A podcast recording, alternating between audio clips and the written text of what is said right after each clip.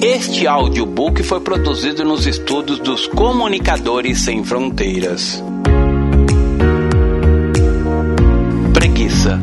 Autor Pastor Márcio Valadão. Uma publicação da Igreja Batista da Lagoinha, primeira edição, novembro de 2010. Introdução. Deus estabeleceu um princípio para que o homem pudesse sobreviver.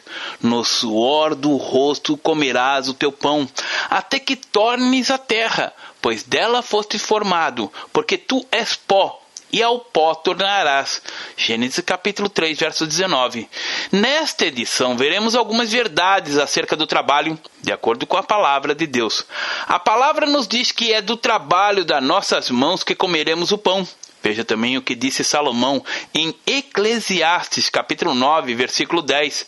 Tudo quanto te vier a mão para fazer, faze-o conforme as tuas forças, porque no além para onde tu vais, não há obra, nem projetos, nem conhecimento, nem sabedoria alguma. Nós trabalhamos e edificamos aqui. Quando formos para Nova Jerusalém, não necessitaremos fazer nada, mas enquanto estivermos aqui, tudo quanto te vier a mão para fazer, faze-o, conforme as tuas forças. Vamos então à nossa audição. Que o Espírito Santo ministre ao seu coração. Pai, esta é a tua bendita palavra, que nesta hora tu possas vivificá-la aos nossos corações, trazendo-nos, Pai, revelação tão gloriosa do teu propósito para nossas vidas. Em nome de Jesus. Amém. Note bem. Em 1 Timóteo, capítulo 2, a partir do verso 1 está escrito: Antes de tudo, pois, exorto que se use a prática de súplicas, orações, intercessões, ações de graças em favor de todos os homens. Note que o versículo inicia com uma advertência: Antes de tudo, antes de pedir bênçãos para a vida, solução do problema ou qualquer necessidade específica, e qual deve ser o nosso primeiro motivo de oração? Veja a exemplificação a partir do verso 2 ao 7 em favor dos reis e de todos os que se acham investidos de autoridade, para que vivamos vida tranquila e mansa, com toda piedade e respeito.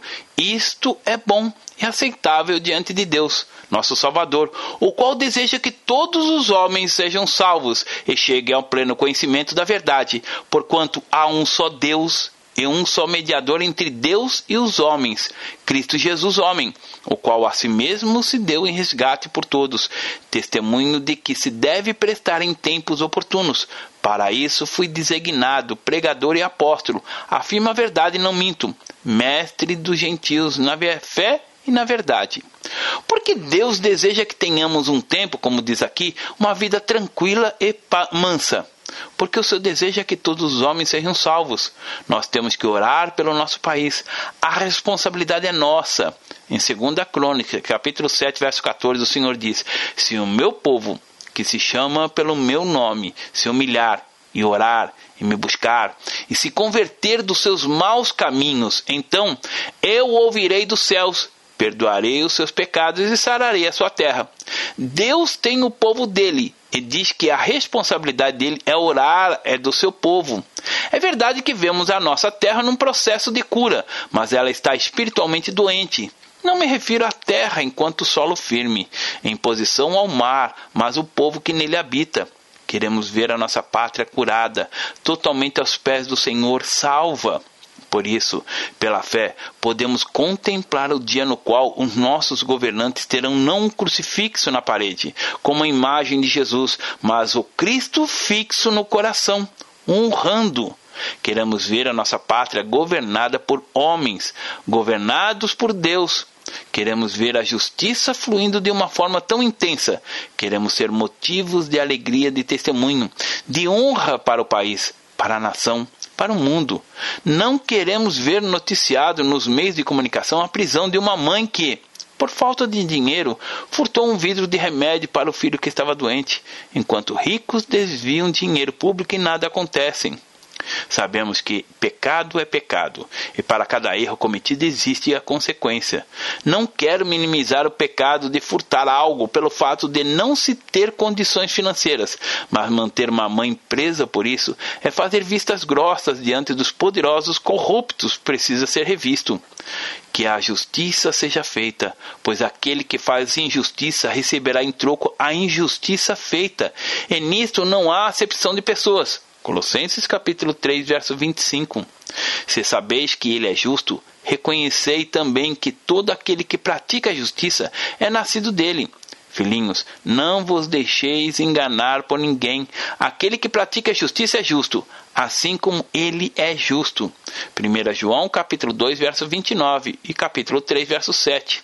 Queremos ver a nossa pátria salva, queremos ver a igreja do Senhor realmente unida, queremos vê-la levantando uma única bandeira, a bandeira do nome de Jesus. Queremos ver a nossa terra sendo curada, famílias honrando ao Senhor. Queremos ver a nossa terra sarada, onde o nome do Senhor não seja escarnecido e vilipendiado, mas honrado. Porque Deus amou o mundo de tal maneira que deu seu Filho unigênito para todo aquele que nele crê não pereça, mas tenha a vida eterna. João, capítulo 3, verso 16. Porque Deus nos amou. Deus doou devemos honrar a presente que ele nos deu, e a única forma de fazermos isso é proclamando a palavra de salvação, não nos esquecendo da nossa missão. Ser versus ter. A Bíblia nos ensina muito sobre finanças. Desejo do coração de Deus é que as pessoas vivam bem, e a compreensão que temos de prosperidade não é o que tem sido anunciado por aí, de uma forma tão errada. Prosperidade não é uma questão de a pessoa ter dinheiro, é uma questão de ter vida, viver bem. Prosperidade é a ausência de necessidade, é a pessoa ter para ela e ter para suprir a necessidade do outro.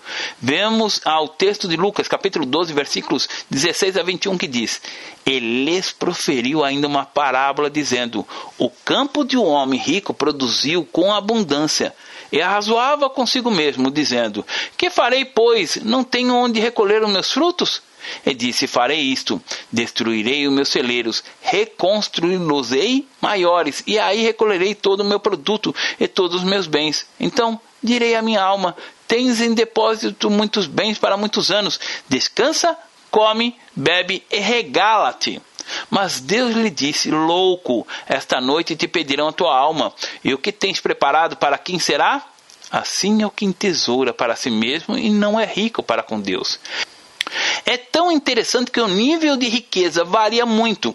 Existem pessoas que são vistas pelos homens como sendo uma pessoa rica, mas para Deus ela é um miserável.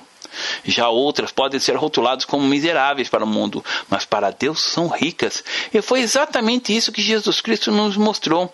Ele disse: Assim é o que entesoura para si mesmo e não é rico para com Deus. O homem do texto de Lucas trabalhou, não ficou de braços cruzados vendo a vida passar. Diz o texto que o campo de um homem produziu com abundância. E ele arrazoava, dizia consigo mesmo: O que farei? Pois não tenho onde recolher meus frutos. Ou seja, ele tinha tanto que não sabia o que fazer com os frutos. O verso 18 nos mostra qual foi a decisão que ele tomou. Farei isso, destruirei os meus celeiros, reconstruí-los maiores, e aí recolherei todo o meu produto e todos os meus bens. Então direi à minha alma: Tens em depósito muitos bens para muitos anos. Descansa, come, bebe e regala-te. Ele dizia para si mesmo estas declarações, mas Deus não concordou. Há um momento em que o homem diz para si e há um momento quando Deus fala para o homem. E a fala, o conceito de Deus, é o que realmente tem valor, realmente importa. Será que esse homem de Lucas tem, errou em trabalhar e ganhar dinheiro? Não é errado ter, mas esse homem errou em usar tudo aquilo para si próprio. Ele disse para sua alma: Descansa, come, bebe, regala-te. Deus disse: Louco, esta noite te pedirão a tua alma, e o que tens preparado? Para quem será? Assim é o que entesoura para si mesmo e não é rico para com Deus. Certamente, muitas pessoas que conheciam esse modo o consideravam rico, porém, aos olhos de Deus, ele não era miserável. Prosperidade é se fazer necessário não por aquilo que possui, mas necessário por aquilo que é. caráter, integridade, pureza, relacionamento com Deus, comunhão. Essas qualidades fazem uma pessoa ser rica ou miserável. Se puder ter dinheiro, tudo bem, mas o afã da vida não deve ser esta corrida. Comerás do trabalho das tuas mãos. Hoje há muita gente buscando uma prosperidade mágica, mágica no sentido de imediatamente ter o desejo satisfeito. Muitas orações não são respondidas pelo Senhor não porque Deus não tem condições de respondê-la, mas porque ele sabe que a tal vontade satisfeita será uma maldição na vida da pessoa. Já conheci pessoas que abandonaram o Senhor por causa do dinheiro, quando se tornaram ricas financeiramente. O passeio no sítio nos finais de semana, a necessidade de trabalhar até mais tarde para arcar com todos os gastos, o envolvimento com os compromissos da nova vida, afastaram também a família. A palavra diz que o Senhor haveria de abençoar o trabalho das nossas mãos, e tudo quanto fizer prosperará. Não existe uma mágica na fé, não há um engano na fé. Existem princípios, e em cima desses princípios vamos ver os resultados. Saiba que para contemplar o fruto do trabalho do Senhor na sua vida, foi preciso retirar muita sujeira, arrancar arestas. Querido, querida, você é fruto do trabalho de Deus. Deus poderia ter dito uma palavra para salvar os homens, mas ele não fez assim. Foi através do trabalho, da vida do Senhor que se deu, se entregou completamente em nosso lugar. Ele verá o fruto penoso do trabalho de sua alma e ficará satisfeito. Isaías capítulo 56, verso 11. No livro de Provérbios, se você decorar e guardar as verdades desse livro no seu coração, sua vida lucrará muito. Capítulo 10, versículo 4 nos fala também sobre a diligência que precisamos ter no nosso trabalho na nossa vida. Há muitas situações de dificuldades que as pessoas enfrentam exatamente pela falta de diligência. Temos que orar porque existem coisas que ninguém pode fazer a não ser Deus. Mas aquilo que o homem precisa fazer, Deus não fará. Lázaro estava morto havia quatro dias, já estava sepultado e havia na frente do túmulo uma grande pedra, não é verdade? Lembra do que Jesus mandou fazer quando chegou diante do túmulo de Lázaro? Jesus deu trabalho para eles. Jesus não podia ter soprado e ter removido a pedra? O que era mais difícil para Jesus? Tirar a pedra ou ressuscitar Lázaro? Tudo para ele é igual. Jamais ele diria: Ah, que trabalheira isso me deu. Primeiro vem o trabalho, tirar a pedra. Trabalhem primeiro para receber a bênção. Muitos dizem que com um salário, dois ou três, não dá para se manter. É verdade que o valor pode até ser alto, contudo, qualquer valor com a bênção do Senhor se multiplica. Trabalhe, honra a Deus. E você verá o que ele fará. O que não pode acontecer é a pessoa ficar sem trabalhar. E trabalho não se refere ao fato de estar empregado. Trabalho é vida. Tal como se respira, é preciso trabalhar. Acredito que a pedra que estava na entrada do túmulo de Lázaro era grande. Não sei se foi um só, se foram dois, quatro, dezenas que chegaram ali para ver o que estava acontecendo. O que sei é que a pedra foi retirada e o caminho para Jesus ficou desobstruído. Jesus viu dedicação por parte daquelas pessoas que queriam algo, uma bênção. Quem sabe as próprias irmãs de Lázaro, mulheres, ajudaram também. Quem sabe quebraram as unhas cheias de esmalte, mas contribuíram para que a pedra fosse removida. Quando Jesus chamou a Lázaro, o coração dele começou a bater, o sangue começou a circular. Houve graça, houve vida, contudo, para isso houve primeiramente trabalho. Naquela época, não havia o costume de enterrar a pessoa vestida. Eles enrolavam o cadáver em um lençol. Passavam uma espécie de goma arábica, um punhado de preparados para amenizar o mau cheiro. Lázaro estava amarrado, engomado, precisava ser solto, mas para isso foi preciso mais trabalho. Jesus então disse: Desatai-o e deixai-o ir. Ou seja, corte as amarras. Na questão do trabalho, há muita gente que recebeu a vida, recebeu Jesus, porém ainda está amarrada para o trabalho, não consegue desenvolver e fica dizendo que só trabalhará se for para ganhar certo valor e trabalhar em certa empresa. Outros vivem à espera de promessas, pedindo alguém para arrumar aquele emprego. Querido ou querida, não viva à espera de promessas. Busque você mesmo o seu trabalho. desatai. O Senhor abençoará o trabalho de suas mãos. Então coloque o que suas mãos diante do abençoador. Diga a ele: Senhor, as minhas mãos estão aqui. Eu vou começar a trabalhar e sei que irá abençoar tudo aquilo que eu tocar. Trabalho versus diligência versus disciplina. Toda pessoa pode trabalhar sem estar empregado. Há mil coisas para se fazer, mas fazer com dignidade. A dignidade de você, homem, de ser o provedor da sua casa, sem precisar exibir nada para as pessoas. Você tem que mostrar apenas a você. Tem que disputar só com você. Veja o que está escrito em Provérbios, capítulo 10, versículo 4. O que trabalha com a mão remissa empobrece, mas a mão dos diligentes vem enriquecer-se. O que é a mão remissa? Vagarosa, preguiçosa, enganosa. Essa mão empobrece.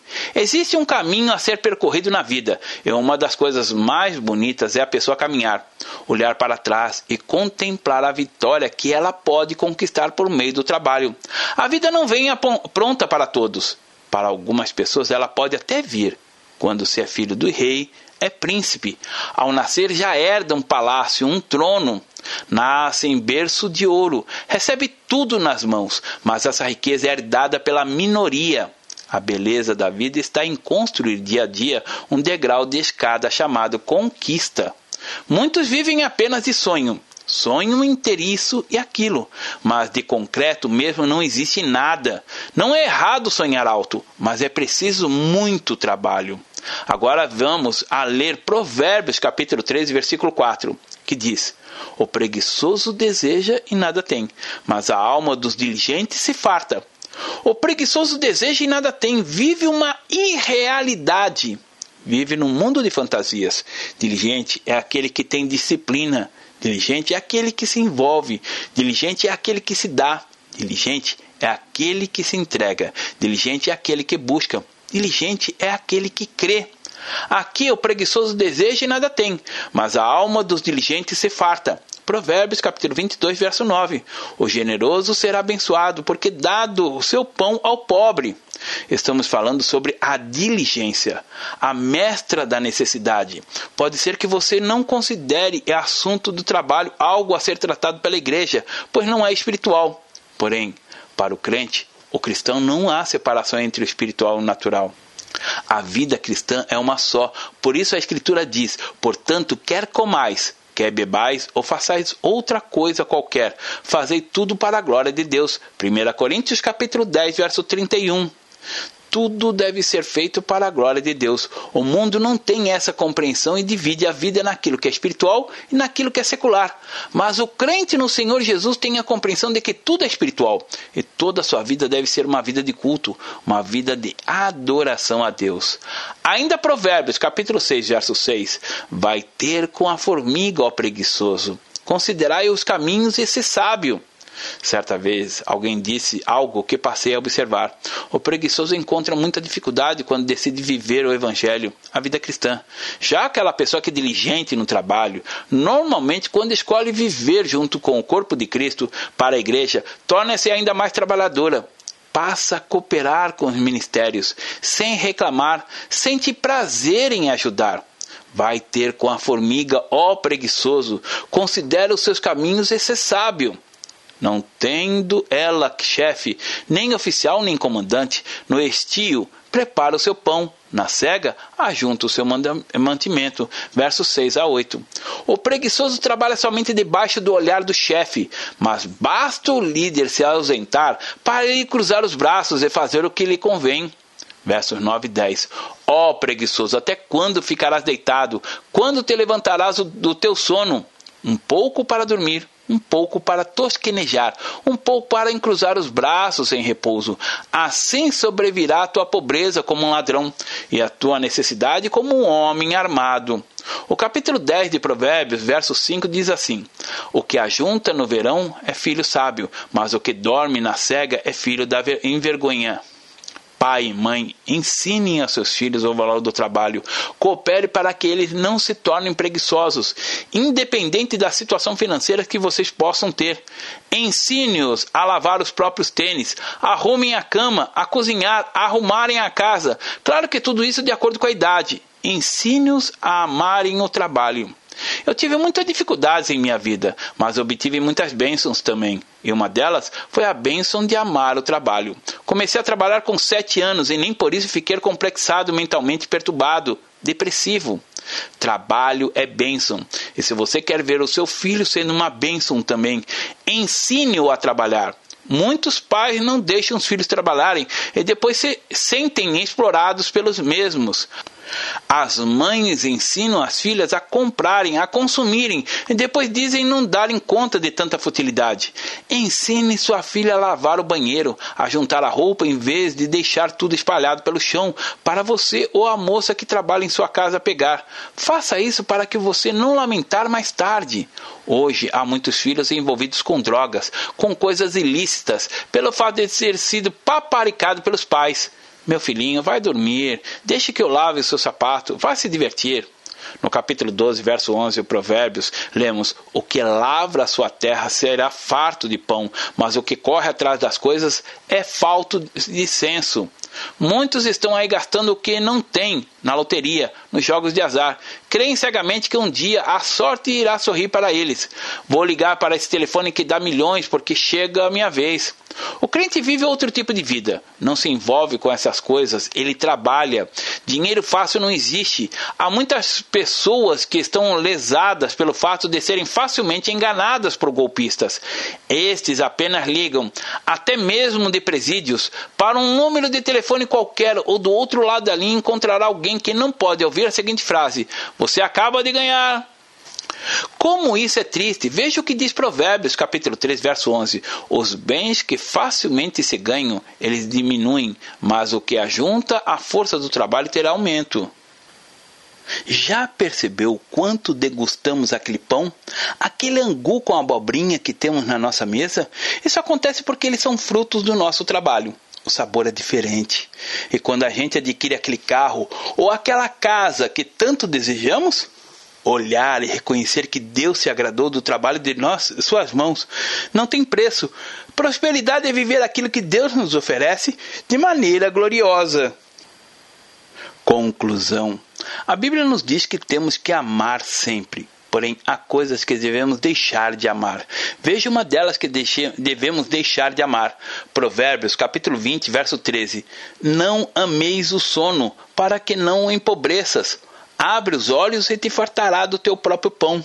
Infelizmente, há pessoas que preferem dormir até às 10 horas, depois às 15 e após a meia-noite, pois há muita coisa boa para ser feita, como assistir televisão, navegar pela internet, entre outros entretenimentos querido ouvinte, não viva de maneira ociosa. Deus lhe deu saúde para você trabalhar também. É claro que a diversão existe e precisamos dela, mas há tempo para tudo, como está escrito em Eclesiastes, capítulo 3 tudo tem seu tempo determinado e há tempo para todo propósito debaixo do céu. Se for preciso levantar às quatro horas da manhã, levante. Não ames o sono, porque não, para que não empobreças. Abre os olhos e te fartarás do teu próprio pão. Farte-se do seu próprio pão, do fruto do seu trabalho. Trabalhe também no domingo para o Senhor, pois este é o dia dele. Trabalhe nesse dia. Meu pai trabalha até agora e eu também trabalho também. João capítulo 5, verso 17. Portanto, meus amados irmãos, sede firmes, inabaláveis e sempre abundantes na obra do Senhor, sabendo que no Senhor o vosso trabalho não é vão. 1 Coríntios capítulo 15, verso 58. Que você possa trabalhar não só pela comida que mata a fome natural, mas pela comida que permanece, a palavra. Em todo trabalho aproveito meras palavras, porém levam à penúria. Provérbios capítulo 14, verso 23. Esta é minha oração por você, Senhor Deus e Pai.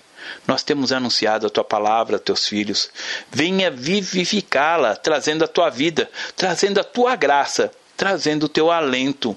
Senhor, que tu possas continuar levantando um povo teu povo, um povo forte, cheio de graça, um povo próspero, Senhor, um povo que venha te amar acima de todas as coisas. Irmãos e irmãs que tenham a aventura de te servirem com todo o ser. Eu abençoo meus irmãos, ó Pai, e oro por aqueles que estão enfrentando batalhas, por aqueles que estão desempregados, para que haja uma porta de trabalho. Em o um nome de Jesus, eu os abençoo. No nome do Senhor, amém. Deus abençoe. Pastor Márcio Valadão. Jesus te ama e quer você.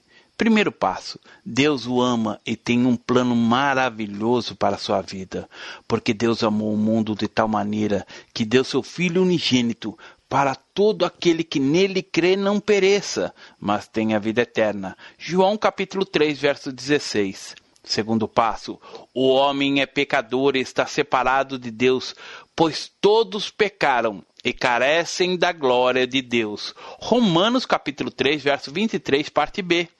Terceiro passo: Jesus é a resposta de Deus para o conflito do homem. Respondeu-lhe Jesus: Eu sou o caminho, e a verdade e a vida. Ninguém vem ao Pai senão por mim. João capítulo 14, verso 6.